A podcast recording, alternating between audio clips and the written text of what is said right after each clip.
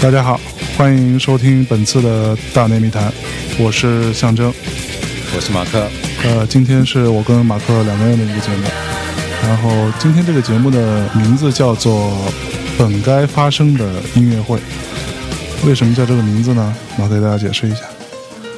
啊，起这个名字很应景啊。嗯，是在五年前的今天这个晚上。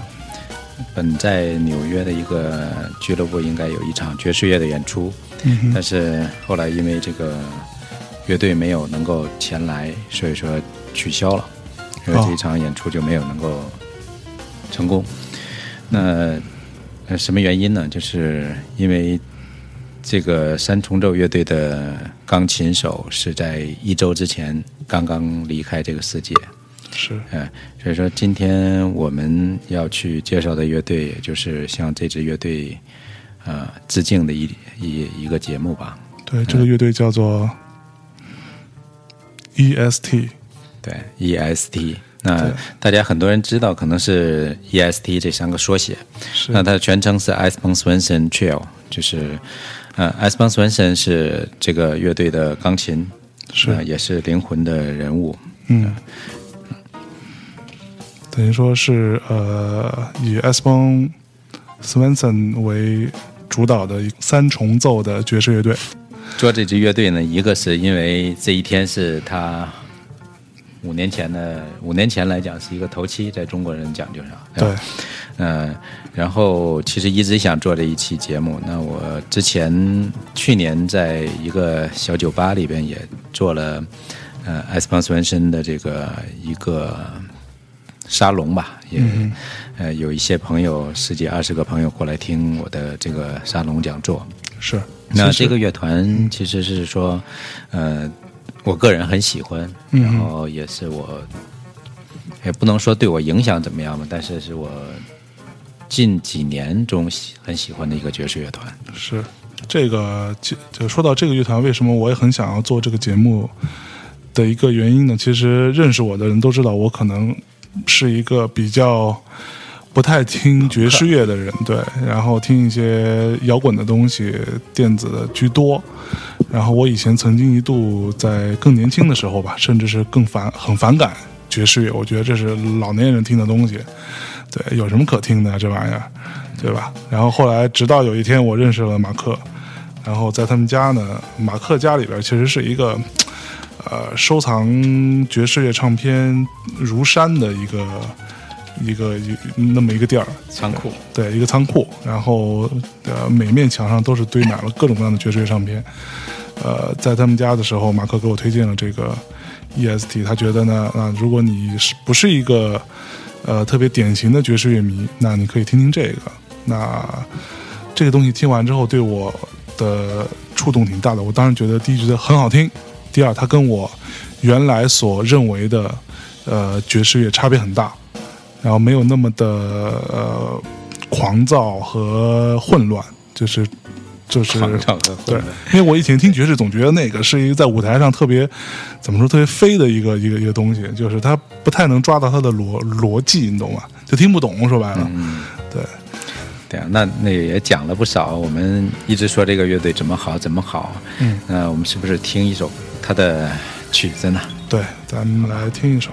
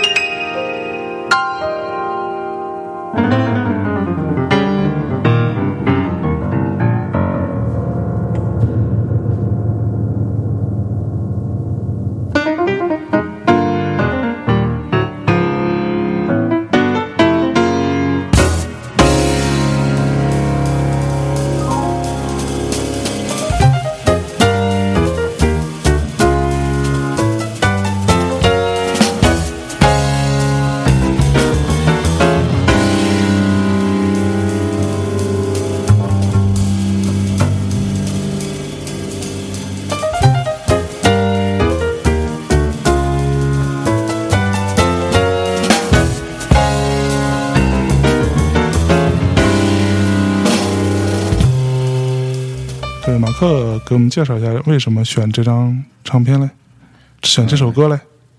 其实没有什么特别的选择了，因为，呃，这是他的第一张唱片，嗯，专辑名叫《When Everyone Has Gone》，就是当所有人都离开之后。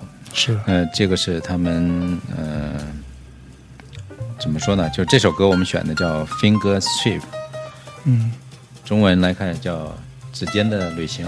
对，指尖的旅途啊，对啊这么说。那这张专辑其实是我个人来讲最最最喜欢的一个这个乐队的作品。是然后它是一九九三年，呃，这个乐队的处女作。OK，那当时他们呃刚刚呃在这之前呢，其实他们还没有组成一个三重奏的乐团。OK，然后 i s p o n Swenson 呢，他是一九六四年出生的一个一个孩子吧。他是瑞典人是吧？瑞典人，瑞典人。然后那这个三重奏的呃鼓手，呃就是他的邻居，他的邻邻居的小孩儿，对、哦。他他是在四岁的时候 i s p o n Swenson 四岁的时候认识这个鼓手，是。嗯嗯，然后鼓手是三岁，所以说他们经常就在一起去玩音乐啊，然后他他们从小就喜欢玩爵士的嘛？不是应该不会吧？嗯，那这样就是背景是这样，就是 e s p o n Swenson 的爸爸是一个爵士乐迷，啊就，收藏很多的唱片，听爵士乐。然后他妈妈是一个钢琴家，啊弹古典音乐，巴赫呀这样的音乐是很，他妈妈经常会弹奏。，OK，所以说他从小会受到这些嗯古典音乐和爵士乐的这种熏陶，嗯然后小时候就开始学学一些乐器，呃，后来才开始转学钢琴。但是，呃，其实他们的音乐，我们往后听，你会看到他们的音乐其实是融合了很多不同的这种音乐的风格，嗯呃，爵士啊、摇滚啊、电子啊、古典啊这样的元素的融合，所以说才会让他们音乐受到更广泛的这种嗯，听众的这种喜欢。对，我们现在听到的这首歌是来自于呃一九九三年的他的处女作唱片，叫做《When Everyone What Everyone Has Gone》，当所有人都离开的时候。对，这是他那个在呃瑞典的一个老牌爵士厂牌 Dragon 嗯，旗下发行的这张唱片。对，Dragon 呢是很老牌的瑞典的爵士厂牌，现在有的时候我也会买一些唱片从这个厂牌，然后他们就会发行一些挖掘一些，比如说六十年代、七十年代这种瑞典的爵士乐手的唱片嗯发，嗯，复刻是吧？对，复刻，但是其实相比较来讲，它还是一个很小的厂牌。啊，它跟那些比较大的大的牌厂牌或者主流厂牌，就是根本就无法一提的。所以说这张唱片呢，就是说，呃呃 e s p o n Swenson 他们在这儿发发行了之后呢，就是虽然是发了第一张处女专辑，但是 Dragon 他自身的这个能力并不能帮助他们这个乐团有更大的一个发展。是所以说，这个在发行这张专辑之后，他们也换了其他的这种厂牌哦唱片公司签了换了厂牌。呃然后这张专辑呢，其实对我来讲，我我如果选十张我最喜欢的爵士乐唱片，可能包括从最经典的这些爵士乐开始，那也会列入我的选择之一。就这这这张处女作对，就呃，我还是比较喜欢旋律性比较强的东西。，OK，这这张虽然不能说入口即化吧，但是 也可以说是消暑佳品，就是深夜必备。真的，就是如果你在呃昏暗的灯光下，然后在一个夜深人静的时候去听这张专辑，你会真的会进入这张意境之中。OK，所以这张专辑是我最喜欢的一张。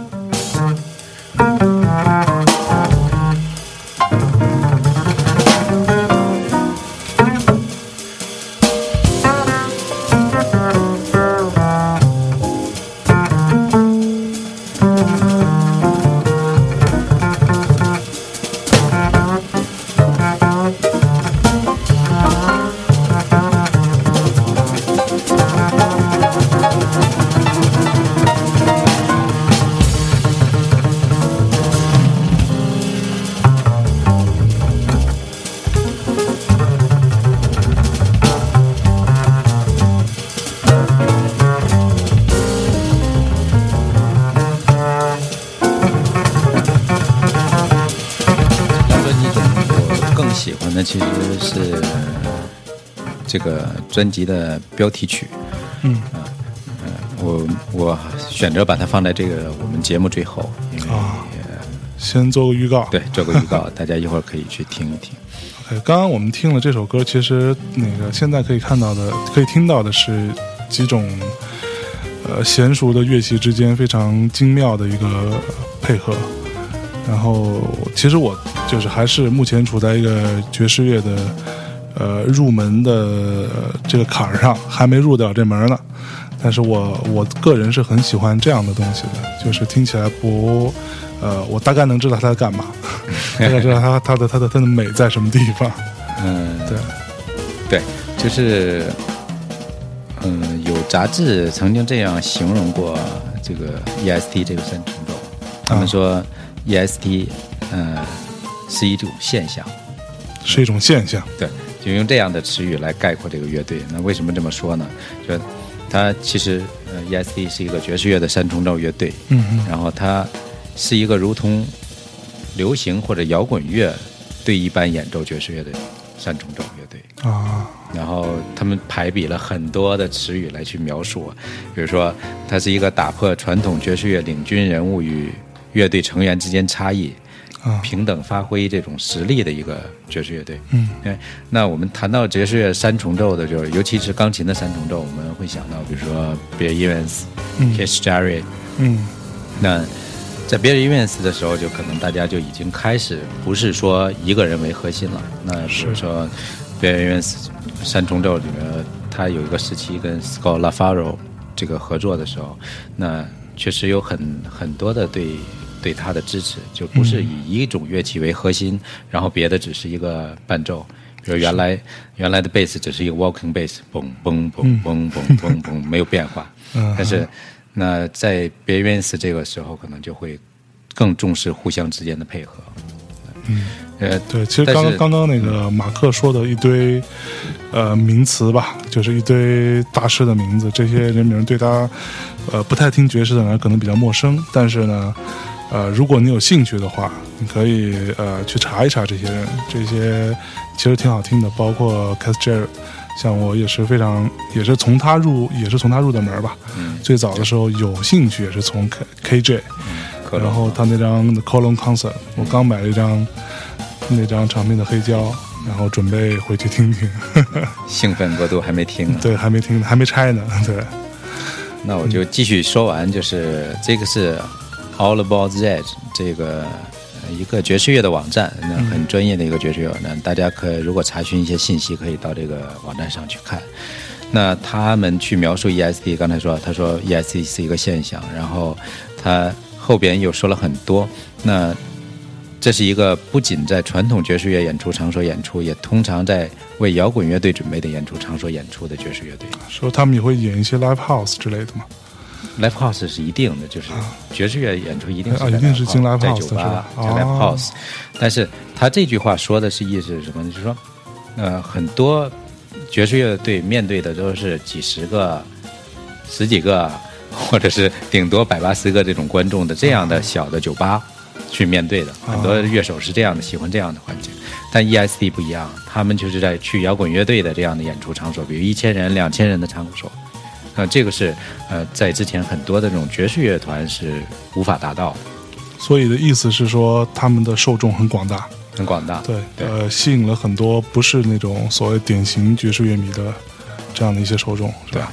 你刚刚有说到说，呃，他们之前签的那个瑞典的那个厂牌 Dragon，然后他有解约是吧？对，解解约对，解约之后他签到了呃，还是瑞士呃瑞典的一个小厂牌，啊。那只不过换了另外一个这厂牌。那他哦。在这个厂牌，这个这个词儿我认得。什么，Diesel，牛仔 牛仔裤那牌子，对，Diesel Music，真是 Diesel，对。对，然后那他们是怎么样？就是说，呃，因为也是为了未来的一个商业的发展，啊。然后去转换到更主流的一个厂牌，对，就是叫 Diesel 下边的一个一个厂牌，就是偏重一些爵士乐的。因为 Diesel 在瑞在瑞典还是做很多流行乐，OK，就是这个呃，在这里发了一张唱片是吧？对，发了一张唱片。那我们现在我看一下啊，他在那个 Diesel 这个厂牌底下呢，发了一张唱片，在九五年叫做《Plays Monk》。就是演奏孟克的曲子。啊孟克，哦孟克是蒙蒙克。蒙克 c e l a n i s Monk，这是爵士乐的大师级的。OK，对，那然后因为商业的考虑，就是说签约呃迪走之后呢，那他们希望他更商业，让更多的这种听众能知道他们理呃理解他们。所以说，那因为第一张是原创，完全他们自己的创作，呃，里边有大概有一首到两首是是这种 standard 的这种曲目。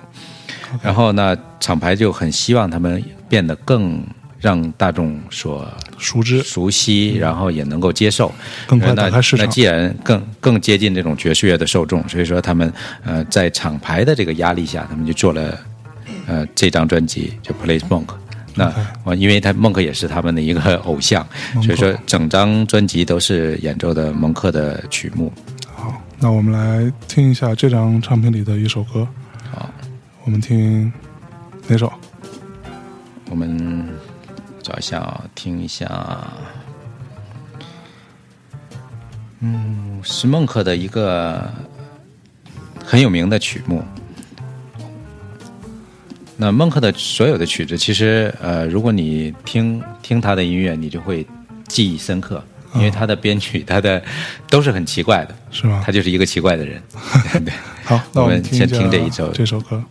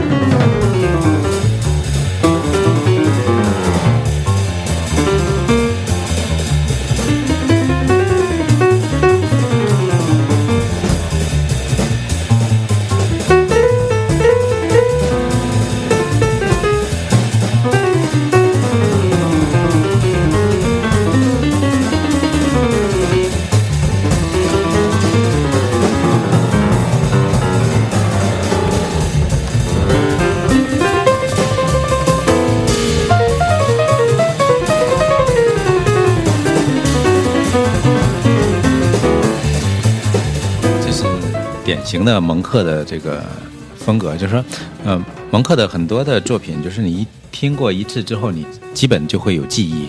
嗯就确实它跟其他这种无论在旋律性还是怎么样，就说是不太一样的，就很奇怪。所以说，哎，呃这首歌叫什么来着？这个怎么翻译？呃，Reason a Name，呃，Reason a Name 就是旋律不那个节奏什么，不知道这怎不知道么翻译，怎么翻译不知道怎么，翻对，译但这也是蒙克的一首名曲了。就是会，如果你听 s e l e n s Monk 的演奏的话，应该在他的很多呃专辑中都会演奏这首这首曲子。就等于说他自己都演奏过很多版本是吗？对，有不同的版本。因为爵士乐，我觉得最有趣的地方，就是因为它每一次的演奏都很自由即兴，然后有不同的版本，会有不同的让你兴奋的点。OK 呃，我们一会儿也会放，呃就是 EST 他演奏的不同的版本，就是你就会听到这个之间的差异，同一首歌不同的版本，对，会有很大的变化其实。这也跟那个古典音乐也有类似的地方，是吧？就古典音乐都要看，嗯，呃，同样一个一个一个曲子，但你得看是哪个乐团、哪个指挥，对，嗯，大家出来的东西可能差距还蛮大的。这个是完全不一样。对，就是就是是这样，就是说那个爵士乐和和古典音乐的那个是是，就是说他们俩用两个词来来描述，嗯。就是刚才其实你说的是反了，啊，就爵士乐来描述爵士乐呢，用一个词叫做呃小同大异，啊，就它只有一小部分的旋律是保持了这个创作原创的，然后它围绕这个旋律之后，之后就完全是乐手之间那种即兴，OK 对，所以说它只有小的相同，但是有特别大的差异。啊，但是你基本来讲，你会通过这个小的这个相同的地方，会认知到啊，这是一首什么曲子。OK，但对于古典乐来讲，完全就是大另外一个同小异。大同小异，就是他们只会做微小的变化，这整个曲子不会有什么大的变化。嗯，就不同的乐团、不同的指挥去演奏的，可能基本没什么太大的变化。就是可能对 A 演奏的指挥的是十分三十秒，那个 B 演奏也就是四十五秒，就或者是怎么样，就是它不会有太大的变化。啊。对，但是爵士乐是完全就是大同小异和小同大异，这个是我。呃，前年嘛，前年我们去去深圳的一个爵士音乐节，啊。我请了一个台湾的呃爵士乐迷，啊，对，然后他来给我们做这个讲座，啊他去比喻这个时候用这两个词，我觉得啊、受益匪浅，真的是样，这两个词就很通俗，让你就清楚的这个知道这两种音乐的差异。对，就小同大异跟大同小异这这个呢，呃，爵士跟那个呃古典这两种音乐风格，其实在大家可能呃就是不太知道啊，这个其实，在那个国际唱片公司里边，像我之前在环球，呃，唱片公司里边按照音乐类型来来分它的部门，呃，华语部就专门做华语音乐的，然后欧西呢是专门做欧西音乐的。然后另外有一个部门，就是永远是在公司里最神秘的一个部门，就是 C and J。嗯，然后什么是 C and J 呢？就是 Classic and Jazz，他们放在同同一个部门，同一类别同一类别。然后这个他们部门里边这些工作人员跟我们做流行音乐、跟做做摇滚、做独立的这些。呃，状态差距还挺大的，他们更更更更像是永远用一副那种很呃很很冷冷的旁观的眼神看我们做这些稀奇古怪的事情。对这呃这一张专辑《Place Monk》是一九九六年发的，在也是在瑞典，就刚才说迪州。是然后，那在这之前，其实他们还有发另外一张专辑，也是在瑞典一个另外一个厂牌叫 Prophone。那个这张专辑呢，就是在瑞典，呃，是一个起了一个名叫 Mr. and Miss Hank Safe。嗯、safe，对，那这张专辑是怎么样的？就是后来也有重发，在呃两千年的时候呢，在 ACT 德国的一个很著名的一个爵士乐厂牌，也是新锐的爵士乐厂牌。OK，然后那后来其实就是所有 EST 所有的作品都在 ACT 重发过。啊哈，所以说，如果你要买唱片，你可以登录到这个 ACT 的这个网站去买。去购买对，呃，基本你都能买得到吧，大部分都能买得到。然后，那九五年发的这张专辑呢，在瑞典发起了就名字是一个名，然后在两千年 ACT 重发，呃，取名叫 Life 九五。那这张专辑就整合了，就是说在呃，他们九三年发了专辑之后，就是艾斯邦斯文森这个三重奏就开始全全国的这种各地的演出，嗯巡演，然后这个 Life 九五这一张专辑里边就整合了他们这个一年多两年左右的这个所有演出现场演出的所有曲目，是都是现场曲目。OK，呃，这张专辑也很精彩。好，那我们是怎么着？听一下吗？这张呃因为时间的关系，我就我们就不听这个了吧，不听这张我们可以往往下走，因为确实他们在呃零八年呃六月十四号，艾斯邦斯文森是自己去潜水，啊呃，然后他在潜水的时候不幸不幸处到海底啊，啊、然后就自己离开了出，事儿了事故，对，对。其实我那个有，大家如果去搜一下他们的图片啊，这个我们之后可能会在微博上放出来给大家看。这个乐队的灵魂 S. Bone Swanson 呢，他是一个呃挺可爱的长长相的一个光头，对，然后嗯就光头是他后期的形象，就是他前 前两张专辑他还是长发，啊，哎呦，长长发长发飘飘，然后那比较瘦小，对比较瘦小的一个。后来是有点发福了，是吧？对对，后来光头，我觉得光头更有魅力，让我感觉对。你看这个潜水这事儿，你看我们我们之前节目里边聊到过一次，那个李志明同学是吧？那个嗯被、被被他的一个 friend，然后 怂恿到海里，然后差点死了。你看，啊对，就是很危险。要是死了，他没准就是是吧？嗯，对，所以这故事告诉我们，不要随便去潜水，对吧？你看这么好的一个音乐人，这么快潜水就这个是就挂了呃，这是他的艾斯彭斯文森的爱好。他自己特别爱，对，特别爱潜水，他应该是深潜吧，对，对吧一？定是深潜。哎，然后他们是在呃五月五月底吧，刚刚在莫斯科做完最后一场演出，啊。然后六月十四号就发生这样的事情。那我得到这个消息应该是在六月六月底吧，嗯。对，就是没几天，呃，也是差不多这个一个礼拜、两个礼拜之后，啊。然后在这个呃两大概两个礼拜吧，就是在在这个几天之前，我刚刚在椅背上订了一张他们的唱片，就拍卖。我那时候是哦拍卖对，以贝是一个拍卖的网站嘛，是就是我我零七零八年是我买唱片最疯狂的时候，我 几乎就经常因为会买到买不到很多，就是我想要的东西，只能上以贝上去拍卖。那当时我就刚刚拍了他们另外一张唱片，就是《Life in Hamburg》。啊，汉堡现场汉堡的现场，这这一张专辑双张双张也是我最喜欢的。就是如果这个乐队推荐两张，那肯定是这两张。就第一个处女座，第二张就是一个 Live in 现 Hamburg 对对，因为现场太棒太精彩了。哎，所以你是什么时候开始听这个乐队的？你第一次听零零几年啊，零五年左右吧嗯，所以零五年左右你。是在他们还没有呃出事儿的时候就已经疯狂的喜欢上了，对，就开始喜欢。那时候怎么说呢？就是，嗯、最早听他们就是第一张专辑。嗯呃我收到第一张专辑的时候，就是去这些淘碟嘛。那淘碟在杨家去到买到这张碟的时候，其实还不知道他们是谁。啊，然后买回来也就听了一耳朵就放在那儿，开始没当回事儿，对，没当回事儿。但是后来呢，就是说在网上，因为我们有一些论坛，大家在聊聊聊，然后也有一些台湾的朋友介绍说这个乐队怎么样，那我开始重新再拿出来再听，然后会觉得哦，真的是很棒。所以说那个第一张那个处女专辑，我听应该有几十遍了，就是是这张专辑。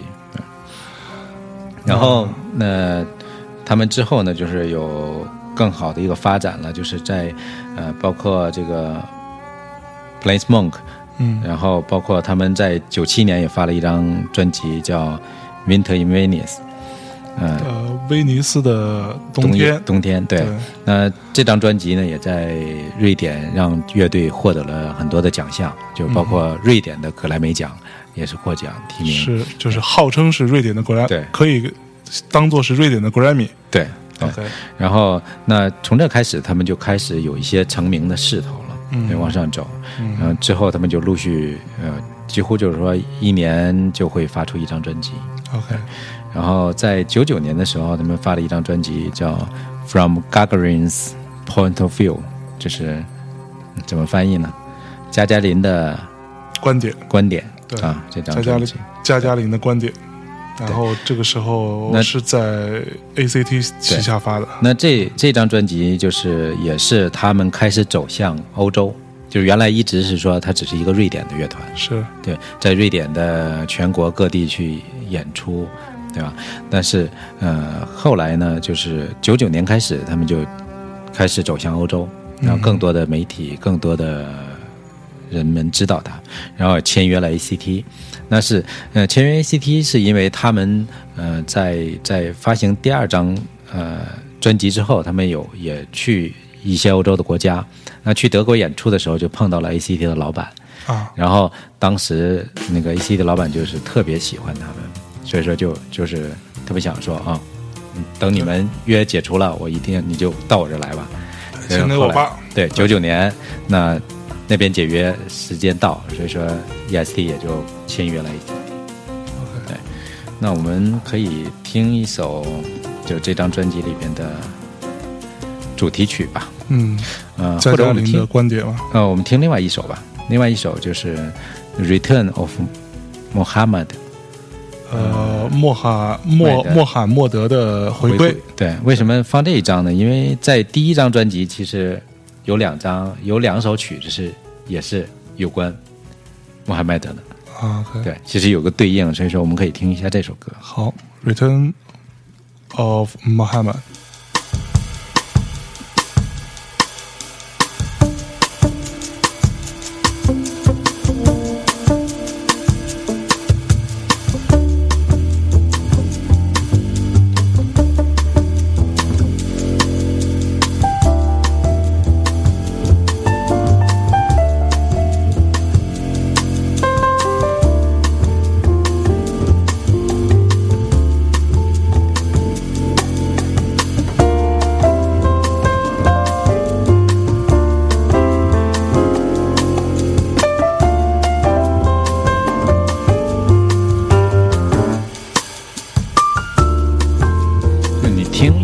的这个演奏，其实你会感到就是说这个三个成员之间这种配合的默契。嗯啊，尤其是说那个鼓手，鼓手 Magnus 和这个 e s p o n 是完全是从小玩到大的，所以是他们之间默契是必然的。那呃，贝斯手 Dan Bergland 是他们是在开始成长之后去演出，在巡演的过程中接触到的这样的一个贝斯手，变成好朋友了。然后他们好就好基友，对，就是好基友。就像九一年，做大内密谈一样，他们做了一个 EST，九一年他们就互相有一些配合，然后一直到九三年成团去录一第一张专辑。那这个乐团就是说，呃，刚才我们前面还说到啊，就是说那个 All About Jazz 嗯，那个这个媒体啊去说他们，呃，那其实就是说，呃，这支乐团，我觉得就是在我认为是欧洲最棒的一个爵士乐团。其中有一点的原因就是说，这支乐团他们是一个超过合作超过十五年，从来没分开过的乐团。嗯。这在爵士乐历史上几乎是很少见的。不光在爵士乐吧，在摇摇滚乐历史上也很少见。对，这些乐团从来没有分开过。那这是真的是互相的默契到骨子里的一个。真是好基友啊！对，其实呃，就可能很多听节目的各位有有一样的疑问啊，就是我到底应该怎么听爵士乐呢？就是我怎么怎么能呃去听出它的好来？这个呢，我自己给大家就是讲讲，就是呃现身说法吧。感受是吗？对，就怎么听出来好，其实特别简单，听着好听了就好。如果你听着你听不出好听来，那只有两种可能：第一种，你听的东西不对，对，那东西不是你现在能理解的；第二种就是你就是还没有到听爵士的年的一个状态，无论是你的年龄啊、你的阅历，现在年龄不重要，对，就是怎么讲？就是如果说你还是很喜欢听很流行音乐，必须得有唱词的，有歌词，有很明确的旋律，有主歌、副歌，呃，A A B C 段各种，你可能暂时就不要勉强自己，非得听爵士。像我现在听，就是觉得说我听着特别舒服，对吧？我心情愉悦，然后甚至我默默的摇摆对我都会感觉到我的身体随着它的旋律在在在在晃动，然后甚至在一个人在家里听的时候，会有一一点点灵魂出窍的感觉。我最近有这样的一个感受，对已经入道了。对，已经觉得哎呀，就是被他完全带带到里面去了。因为很多的时候就是说，那个我遇到太多的人，就是说，呃，怎么开始听爵士乐啊？然后，呃，有什么好的啊？其实，任何音乐我我都觉得，就是说你很难说它怎么好，就是我觉得最重要就是你喜欢，对你听着舒服，然后你开心，然后你能够感受到你身体内心的这种节奏和律动对是随着音乐走的，我觉得这就够了。就无论你听朋克、听爵士、听古典，这个没关系。那爵士乐呢，就是说，因为我听这么多年，我觉得就是爵士乐是一个最能够包容的音乐类种嗯，啊，几乎就是说，你听任何一种音乐，你都有可能找到入口，进入到爵士乐。就是是如果你现在没有喜欢上爵士乐，可能你那个入口没找对。还没找到。对，比如说你喜欢旋律性很柔美，那听波萨诺瓦就就好了。如果你喜欢热烈的听山巴的这种爵士，对吧？对就大大大家可能都听过 bossa nova，对呃至少你听过小野丽莎吧，对对对对吧？但是你听完那个，其实 bossa nova 也是一种 jazz，对，它爵士乐的一种风格。对，一种风格。就是说，呃，没有好坏高低之分。那我最早听第一张爵士乐唱片 Diana Krall，啊它也是有点波萨的这种感觉。是对，所以说来过中国就好就你好几次，对，就你你从哪儿开始，然后你听着顺畅进来，对，那再去往深入走，你就会发现爵士乐其实是一个无底洞，就太深的一个海洋了。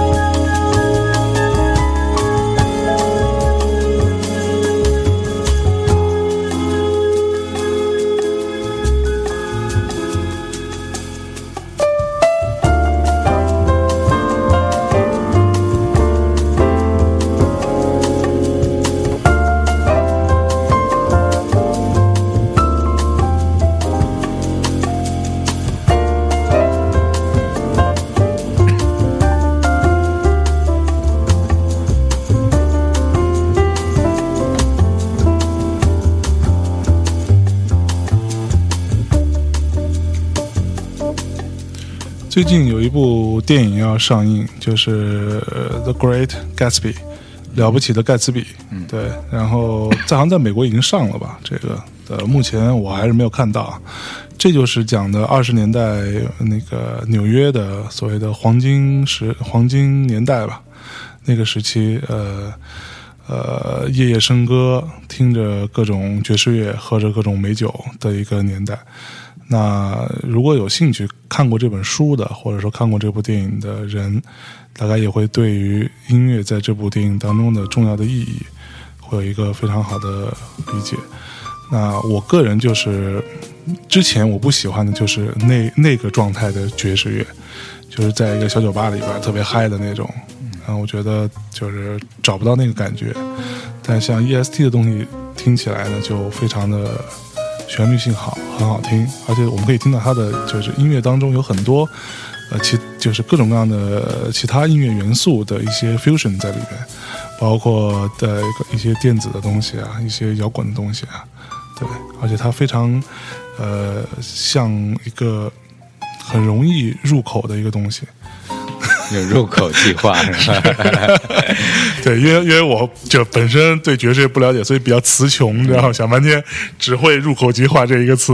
啊那九九年之后呢，就是两千年，对于这个乐队来讲是也是一个进展吧，因为他们开始在美国发专发发行他们的精选，就在美国还没有发专辑，就没有拿一张专辑去做美国市场，而是把之前的有两张唱片里边的做了一个精选集，两千年在在美国开始发。上来先走精选，对，那之后呢？六年之后，他们这个乐团在美国市场就呃就受到了广泛的欢迎。然后，呃，二零零六年这个乐队的他们登上了最老牌的爵士乐杂志《Downbeat》这个呃重拍啊或者重拍这个这个杂志的封面。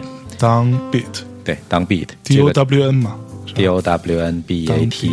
呃，《当 B》杂志是是美国最老牌的，也是全球最老牌的一个爵士乐杂志。是嗯、然后 EST 在二零零六年是是登上这个杂志封面的第一支欧洲乐团，就原来从来没有欧洲乐团可以登到这个杂志封面上。是因为这是一本美国杂志嘛？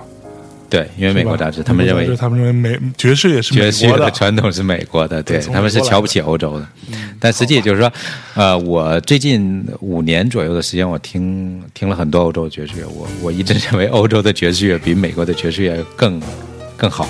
更好玩。对对对，就是他们他们就是欧洲的这种素养还是高的，就是他们古典的基础，然后他们的视野可能比美国我觉得要要好。对然后就是零六年之后呢，上了专辑的封面，这也是他们的一个高峰。他上要啊当 beat 封面，然后之后他们还呃跟随着这个艺人 K D Long 啊啊 KD K D Long 做巡演，给 K D Long 做做这个嘉宾嘉宾演出，那几乎就是登上了万人场的这种场地去演奏爵士乐，觉得这个是很很少见的。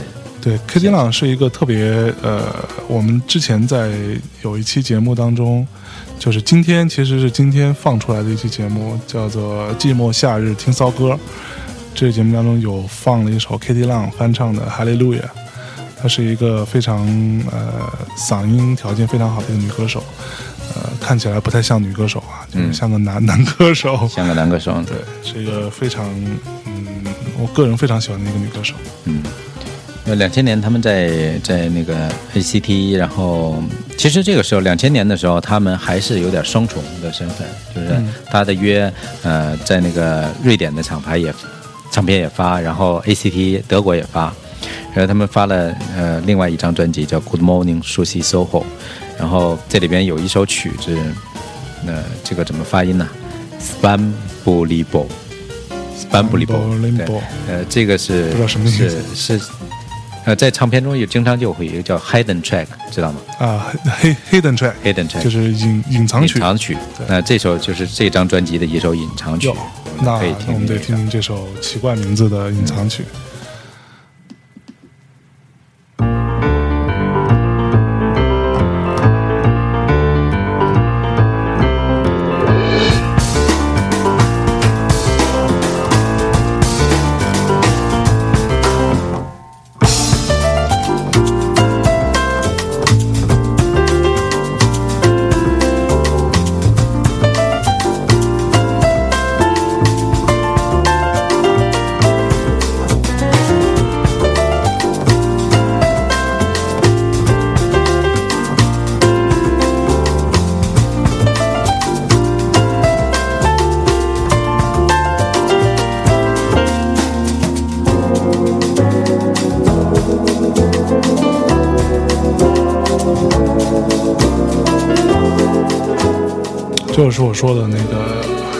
非常好听的这种节奏搭配的这样的一个，就它的节奏其实我不不是很懂啊，我觉得可能不是特别典型的，嗯，不是典型的爵士乐，爵士的你你听你听，其实呃有一些摇滚的这种味道在里面。对对对，就是这个。后来他们乐团的成员也会说到，就是说，当他们十五六岁的时候，都会喜欢流行乐，都会喜欢摇滚乐，啊所以说自然会受到这种音乐的影响。嗯对，而他们很多的曲目，呃，在其中第二张唱片吧，啊，第二张还第四，呃呃，威尼斯那一张啊，Winter in Venice 那张，他还他们还专门做了一首曲子给 Bob Dylan，啊是吗我？今天没有时间放，但是下一次你可以找个。时间再放一下，，Bob Dylan 还行。对。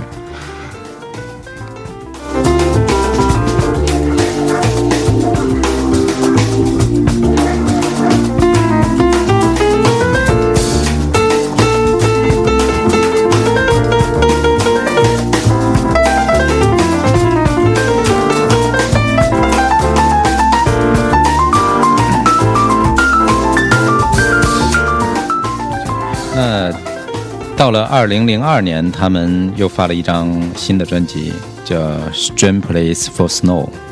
呃，然后这张专辑呢，呃，里边有一首曲子我，我很想推荐给大家。那不一定是呃最好听或者怎么样，但是它是一个呃很有故事的一个曲子。那这首曲子叫《Car Crash》，开车祸。车祸撞车对，那我们可以听一听。，OK。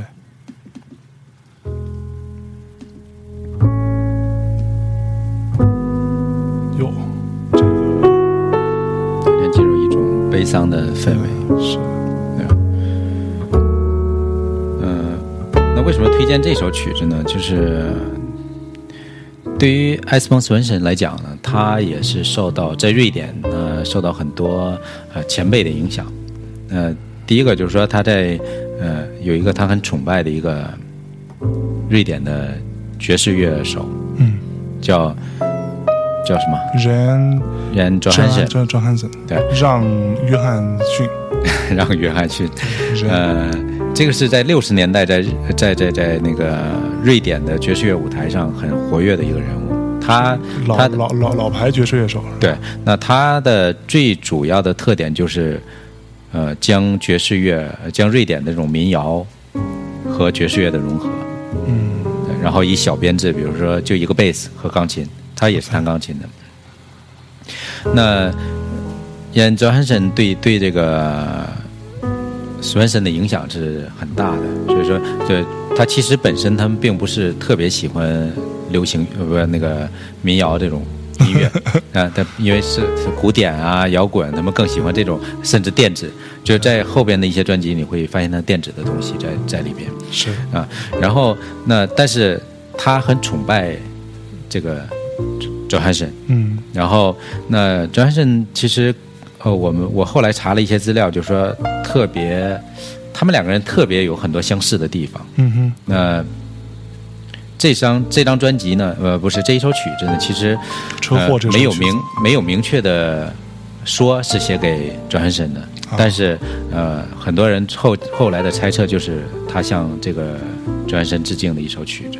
因为 Johansson 是在三十七岁的时候，他去教堂演出的路上遭遇车祸死掉的。啊就很年轻、很有才华的一个艺人死掉了。那他们俩有很多的共同之处。第一个呢，就是说都是从年幼就开始学习音乐、练学习钢琴，嗯都十几岁就开始学习，都有这样一个童年。然后他们也都是对这个整个在整个瑞典这种爵士乐圈呢是有一个标志性的人物。嗯那 EST 几乎就是说将呃摇滚啊、那个电子啊，甚至是说古典的这种元素融合到爵士乐中，然后改变了很多年轻人对爵士乐的看法，就是吸引了更多年轻人来进入到这个这个音乐的里边。然后使爵士乐焕发出魔力。嗯那时时至今日还改变了我这个年轻人对爵士乐的看法对。可能改变了一个朋克听爵士乐。然后，那在六十年代呢，Johnson 他是将民谣，因为那个时候大家听民谣的可能很多，对将民谣跟爵士乐的这种融合，也让很多人开始喜欢爵士乐，因为他们这种地位。对，因为六十年代是呃嬉皮士的年代嘛，那个时候呃民谣音乐大行其道，嗯，然后以 Bob Dylan 啊什么，就这帮人为为首的吧，对，在全世界范围内引起了各种各样的呃风潮。是。然后，那他们俩还有一个特点，就是都是英年早逝。哎呦，Johnson 三十七岁车祸，然后，呃，史本神十四岁潜水意外，都是意外的死亡。对，然后其实我们听这首曲子也是非常悲伤的，对我们话有点多，好像。对，可以让大家再稍微听听听两耳朵。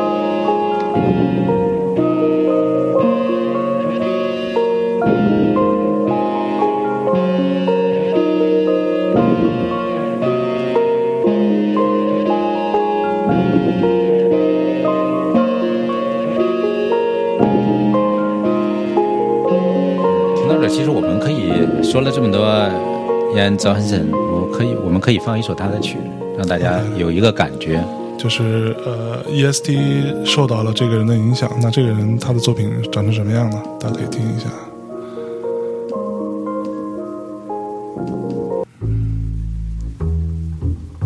这首歌叫做呃，我实在无法发音，这个是好吧，我们就不要发，因为它 因为它并不是英文 的。对，呃，呃，这张这来自他那个 Johnson 很著名的一张专辑叫《Zespa Svenska》，就是嗯这 Svenska 是斯洛文尼亚吗？还是还是什么？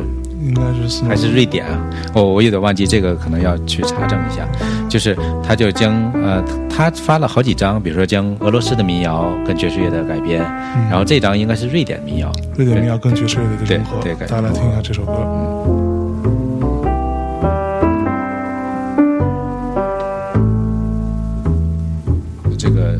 只有一个贝斯和一一个钢琴。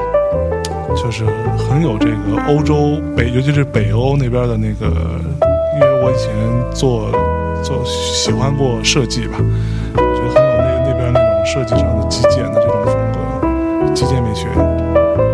这这首曲子很美。那，我听这首曲，我就特别想到一个一个影片，嗯，不知道有没有听过，叫《Gloomy Sunday》。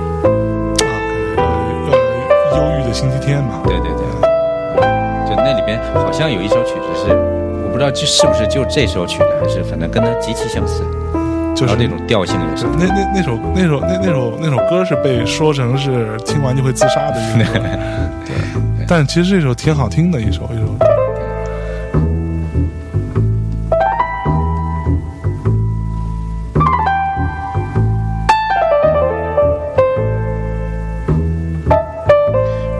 然后张汉森呢，他身后留下两个儿子，然后他的两个儿子也都是活跃在瑞典的这个爵士乐和摇滚乐舞台的。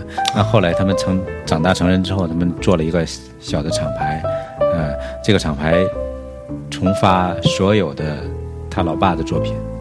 所以说，如果大家呃有兴趣转身的作品的话，也可以到这个厂牌的网站去看去找。这个厂牌的叫怎么翻译啊？H E P T A G O N，Hepta Heptagon Heptagon。嗯 Heptagon，那史文森去提到这个谁的时候呢？提到呃卓汉森的时候，他就说，每一次当我听到他的音乐，我都会感觉到他就是一个天才。嗯，啊，很难说就是有什么人会影响到我，但是对我来讲，Ian Johnson 是一个非常非常大的一个影响，所以说可以看出他对这个人的这个在他心目中的地位。地位对。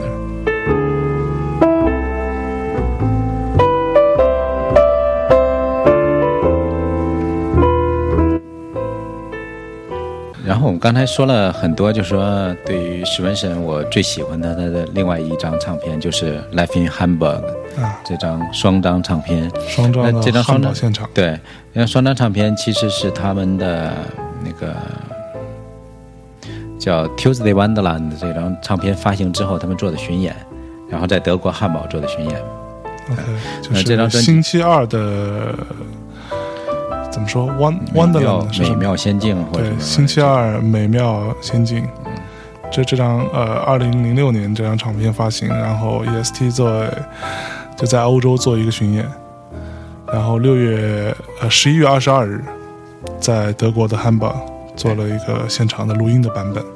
对呃，如果大家要买他的唱片听，我建议大家买这张。然后从这张入门是吧？呃，也不是，就是一个是 Every Has Gone，这个是更容易入门，因为它的曲目更更旋律性更强，是然后更安静那样的，嗯就你接受度会能更更高。但是这张双张的现场专辑呢，是我个人我更喜欢的，因为呃一会儿我们会放一首曲子，呃，这首曲子叫这 Rubusing，就是土里土气的东西。那这是他们在第二张专辑的时候，就是他发那个《Life 九五》那张专辑的里边的一首曲子。嗯，呃，这首曲子，呃，在他们创作之后，几乎成了他们每一次演出的必备必演曲目。OK，嗯，呃，这曲子在东西。对，呃，在这张在这个双专辑的现场演出中呢，就是说几乎他们呃演奏了好几首他们以前那种呃成名的曲目，那每首曲目都变换了很多的这个元素在这这里边。那么可能原来三分钟、四分钟、五分钟的曲子到这里面都变成十几分钟，就是你听起来会很过瘾。那我们来听一下这首土里土气的东西。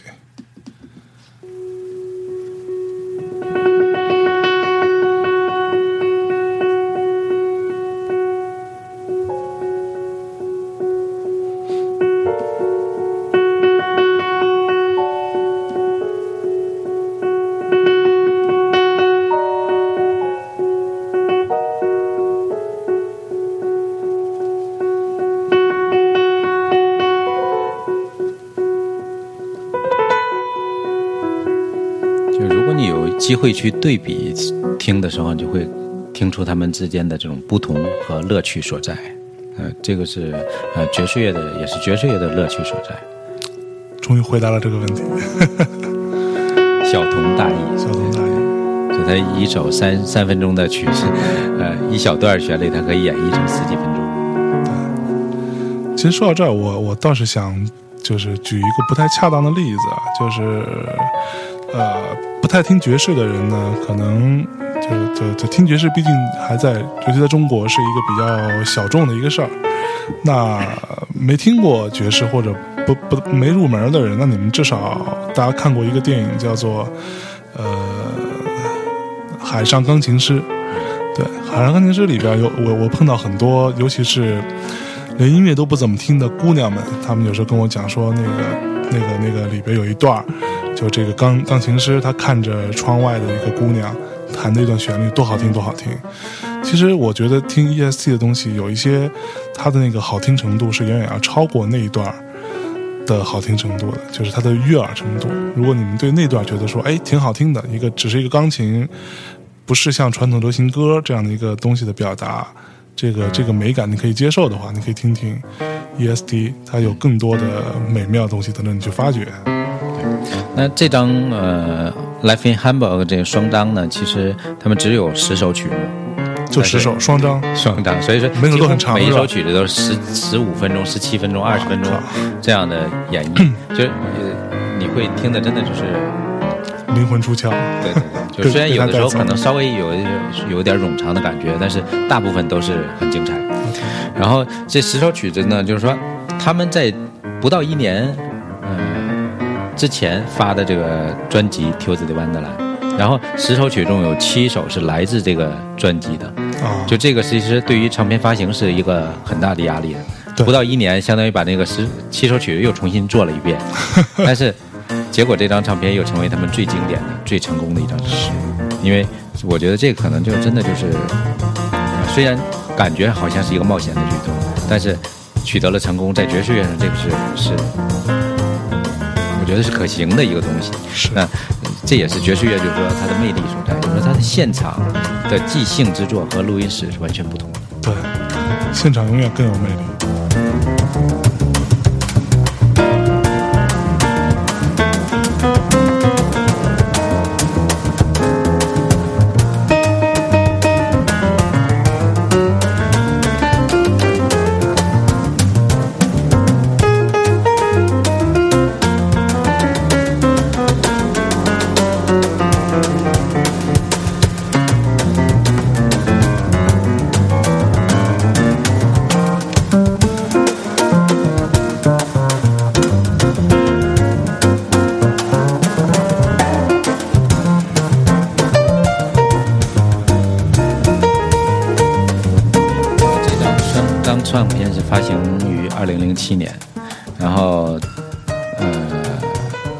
零零八年，嗯，他们又发了一张新的唱片，但这张唱片，嗯 e s p o n s Swenson 去世之后才发出来。啊，对。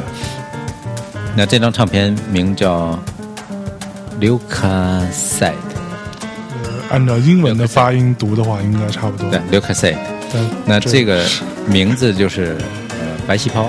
啊，白细胞的对白细胞，然后这一张专辑呢，其实就会呃，我们在之前听他所有的所有的专所有的专辑所有的音乐，其实呃，史文森是拒绝电子电的，就加电的一些东西，效果器啊，他是很少用的，嗯，就在之前很少用，但是呃，这一张专辑，他们从这一年开始就是会加了很多电子的东西，是，所以这 Luke said 这张专辑里边，你会看听到很多电子的啊。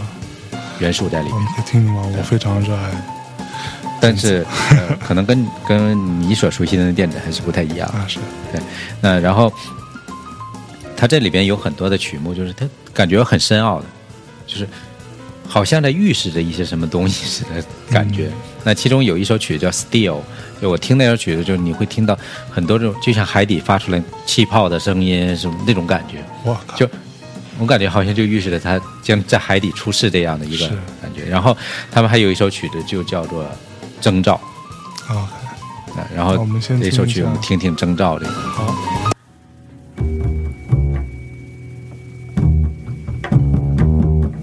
征兆是两个篇章，第一个篇章就是呃地球，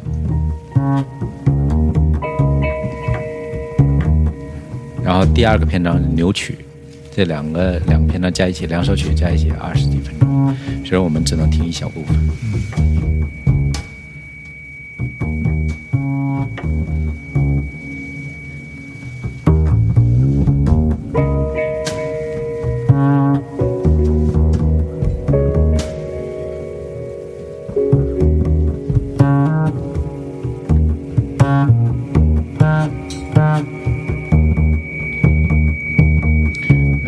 几乎都是以贝斯的这个声音为主，然后那这个时候呢，斯文森已经不是像原来那样更注重旋律，他会发出零散的这种声音，钢琴的声音，然后你会听到一些这种效果器的声。音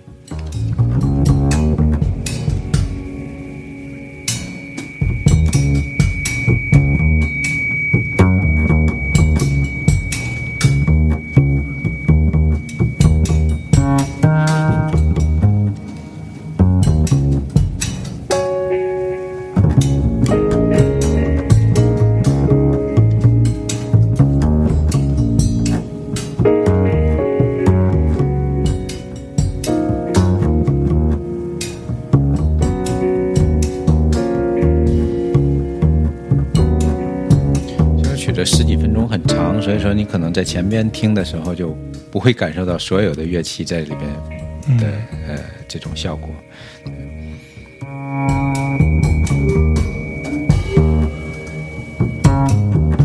有时候听爵士乐就需要你安静下来，然后对去仔细的去聆听每一个声音。尤其是精彩的爵士乐，它不太会是你只作为背景音乐放那儿。你就可以听到它的好在哪的这种音乐类型了。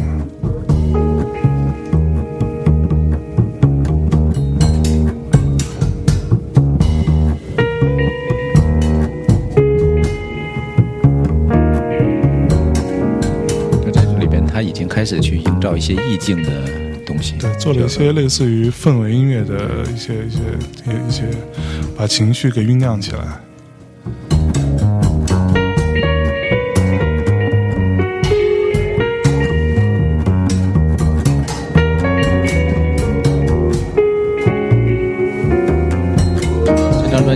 在 Swenson 离开世界三个月之后，然后 ACT 发出来的这张唱片。他的老东家 ACT。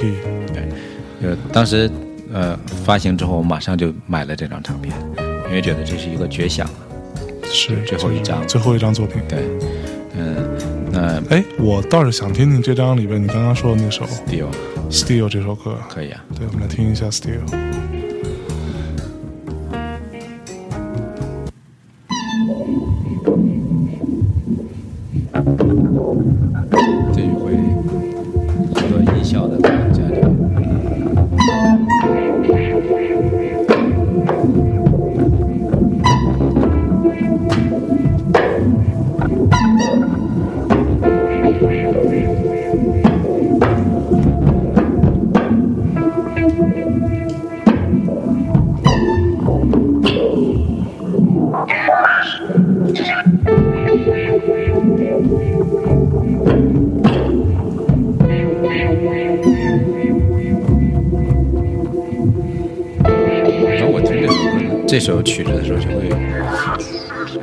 是一种暗示，就是然后感觉是不是这种来自深海的声音？对，确实有。然后被这么一说的话，你其实感觉到，而且有一种危机四伏的意思。对对对。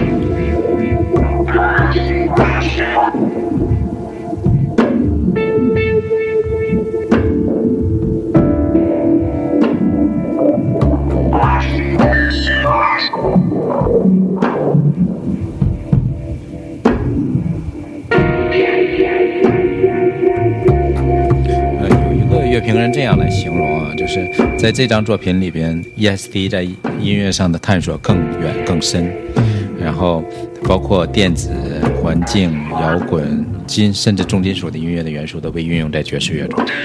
然后，嗯，在这里边你可以听到 Keith Jarrett、Radiohead、Motorhead 的混合体。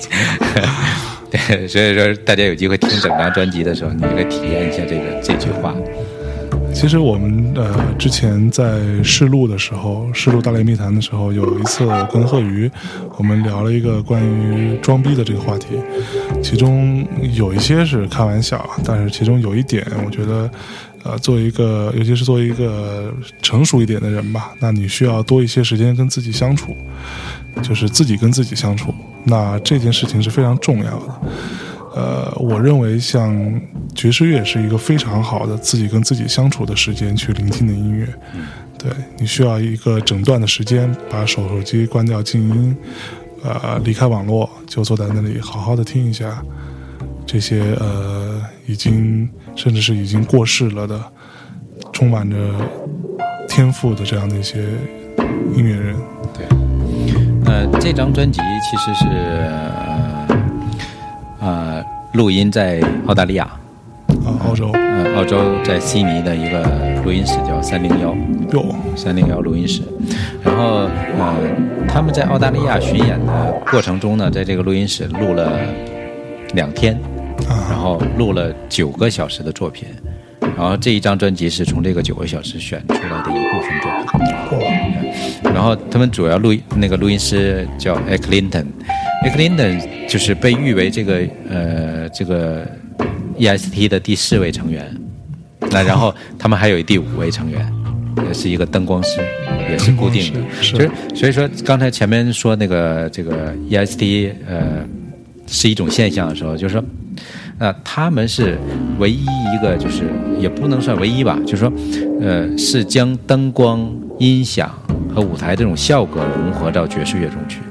就像更像一个摇滚乐，不是听 Pink Floyd 是，就你会这种灯光舞台的这种运用，他们在这种舞台就是这样，一个爵士乐团用这种效果，所以说他们 A Clinton 是什么？他们从第二张专辑吧就开始御用的一个录音师，后来几乎百分之九十的都是他在都在做。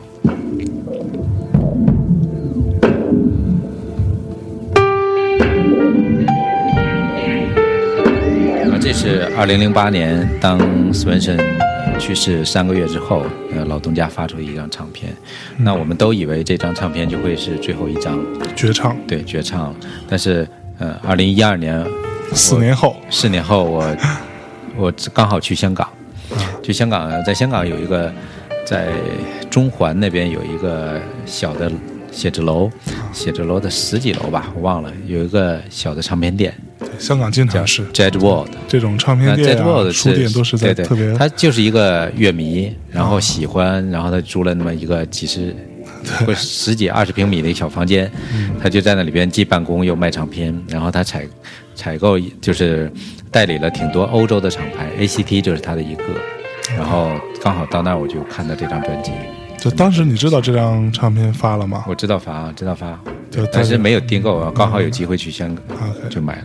对，然后，呃，二零一二这张专辑的名就叫三零幺。对，就是我们刚刚前一前一张那那个那个那个悉尼的录音室。对，所以这个里面作品也是从那九个小时里边出来的。就二零零七年他们在那个呃澳大利亚全国做巡演的时候，嗯，那录制了刚才说嘛两天九个小时的作品，所以三零幺是那个九个小时另外的一部分。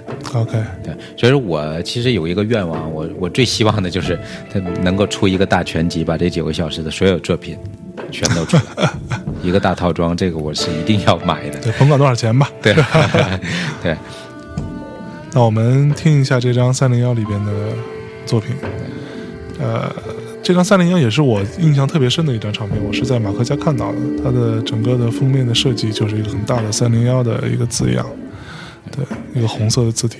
嗯、我们可以听一下那个里边有一首歌叫《Three Falling Free Part Part Two》，那它也是两首曲子，然后这是第二部分，第二部分可能我觉得更精彩一些。来自三零幺的这张唱片里的一首歌叫《Three Falling Free Part Two》。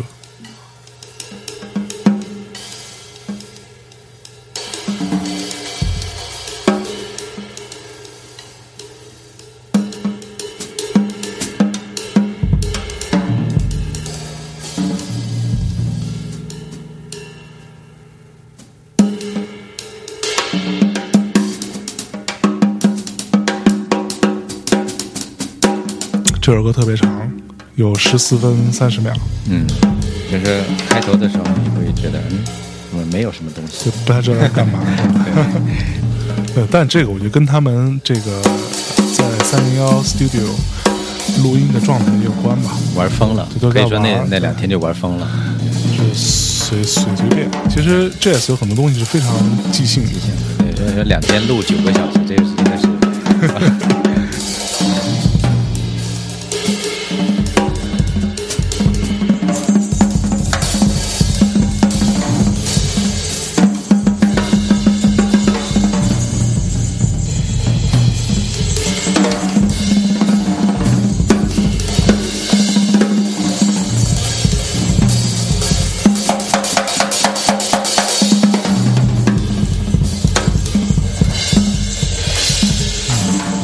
常即兴的一段。我们稍微往后倒一点，后面有没有？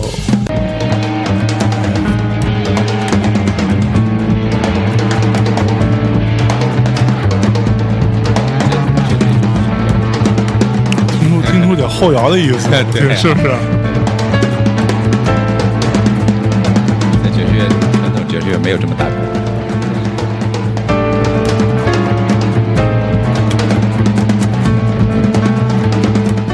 Jazz 版的后摇。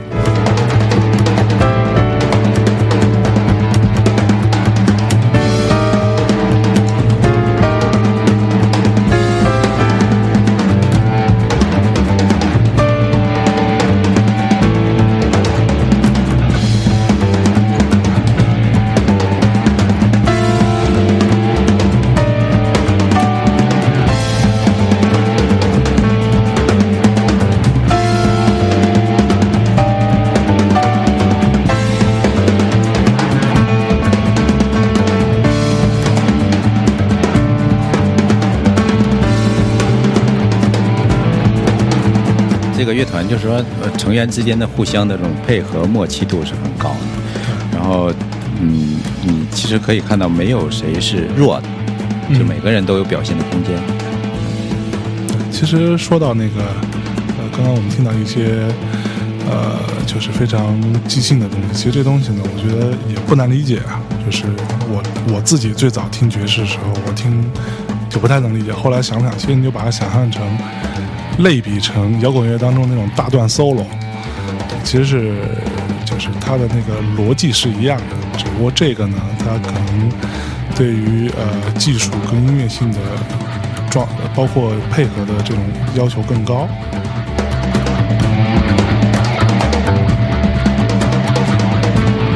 谈到这个乐团的三个成员，我们最后也介绍一下三个成员。嗯钢琴是 e s p o n s v e n s e n 嗯呃，他也是这个乐队的灵魂人物。呃，然后呃，贝斯叫 Dan Bergland，呃，是最后一个加入这个乐队的。然后鼓手是 Magnus Ostrom，是史文森的邻居，就从小玩到大的两个人。从四岁开始，三岁四岁两个人就开始。然后第四位成员叫 A. Clinton，就是刚才说的录音师，是对，就御用的录音师。第五位成员就是 Anders Amren，呃，是灯光师。其实，呃，我我比较后悔的就是终生遗憾吧，可以说就没不可能有机会看到他们现场。对，这就跟我最遗憾的是没有看到 Michael Jackson 的演唱会，是一个意思。再没机会了，这个。对。然后，当那个 Swenson 去世之后呢，呃，英国有个爵士乐很有名的，也算是一个新锐的爵士乐杂志，叫《Jazz Rise》。呃，这本杂志呢是我很喜欢的，我甚至我超过当 beat 的喜喜爱程度。嗯，然后他们在八月份的时候就做了一期向史文森致敬的一个一个专题，呃，也有很多的。包括在今年八月份吗？二零零八年。二零零八年啊，我拿的是老的杂志。老杂志。然后，那他呃，就刚才说有一个英国有一个叫很有名的一个爵士乐评人，叫斯图瓦特·尼克尔森，然后他写了一篇这个斯图瓦特·尼克尔森，对，写了写了一篇这个文章纪念呃斯文森，然后后边有很多的跟他合作过的乐手的对他的这个。这个致敬，嗯，然后包括乐队的成员，包括他的管理公司 Hopper 的管理公司的老板，包括 ACD 的厂牌的老板 C.G. Loss，呃，然后以及很多的乐手，那包括大家知道的，比如说 Pat Mancini，嗯，啊，然后一些英国的、德国的乐手，就都是受到他的影响的一些乐手，因为确实十几年的这个他们的发展，在欧洲他们已经形成。呃，几乎就成为最最棒的一个三重奏乐团。是。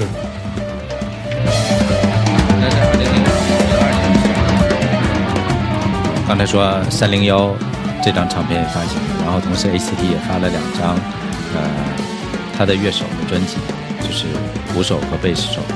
呃，也经过几年之后，大家可能从那种悲伤那种氛围出来，然后他看他们开始。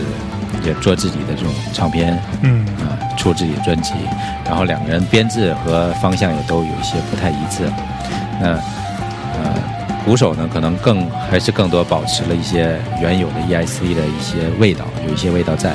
然后贝斯手是玩的更更更远，嗯，然后但是他们每个人在这个专辑里边都有一首致敬的曲，是写给 Spencer。OK，那十五年。在一起，我想这个就是，他们几乎就是每年平均能演上接近两百场，哇，就是就几乎就是每天每天在演出在。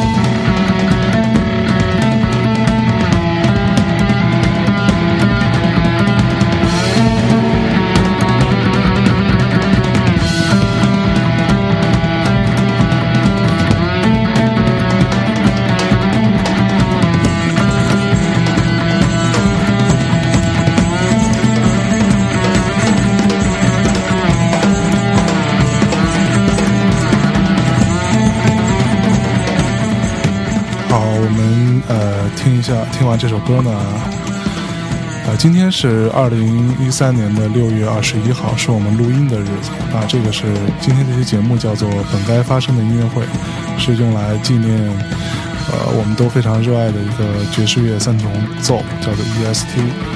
呃，它本来在呃就是二零零八年的今天，对五年前的今天，它应该在纽约会有一场音乐会。但是他在音乐会的前一个礼拜七天的时间呢，他遇海难吧，呃，在潜水的时候呃遇险身亡。这是我们今天纪念他的一个节目。然后呃，大内密谈呢是一个风格非常多样的一个 podcast，就是大家可能之前听过一些我们的节目，觉得是一个挺挺没溜的、挺挺挺没节操的这么一个对。但其实我们每个人的呃性格有很多面，然后我们也有也有也有沉静下来去欣赏艺术的时候嘛，对，还有是正经的一面，对，正经一面。今天我们很正经，对。然后我这里再跟大家最后呃说一下收听大内密谈的方式，呃，手机 iOS 用户呢是在 Apple Store 里面去下载一个苹果官方的应用，叫做 Podcast。打开之后呢，进入到 Podcast 的商品商店页面，搜索“大内密谈”四个字，然后点击订阅就可以了。呃，订提醒大家要订阅哦，这样的话你可以最快速的收到我们节节目的更新，因为苹果自己那个 Podcast 页面上它是用抓取的方式，它不不是很及时的。然后安卓用户呢，可以在各种的应用市场里边下载一个叫做爱听 FM 的一个应用，然后在里边打开之后输入大内密谈。也可以同样收听，PC 或者 Mac 的用户，你只需要呃打开 iTunes，没有的话去下载一个，在 iTunes Store 里面去搜索关键词“大内密谈”，订阅就可以收听了。啊，如果你们喜欢我们的节目呢，请在 iTunes 的 Podcast 播客里面给我们打个五星。然后，对打五星很重要，这样呢会让更多的人看到我们的节目吧。如果一次不过瘾，可以打两次。如果有任何想对我们说的话呢，也可以在这个这个 Podcast 播客我们的节目下面评论里留言。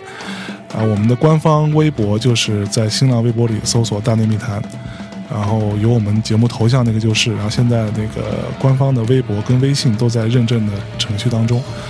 呃，程序完成之后会统一更新给大家，欢迎大家跟我们互动。然后今天这个节目呢，差不多就到这里。接下来马克给大家放一首最后的一首音乐。嗯，呃，最后一首曲子也是就是他们处女专辑中的标题曲、主题曲《When Every Has Gone》。呃，这首曲子我觉得其实真的我最喜欢在夜深人静的时候听这首。对，这首这首《When Every Has Gone》，我觉得也可以翻译成曲终人散吧。啊，对，曲终人散。我们来听这首，挺有文化。对，我们来听完这首《One Everyone Has Gone》，然后结束今天的节目。谢谢，再见。我们怀念 Spencer。OK，拜。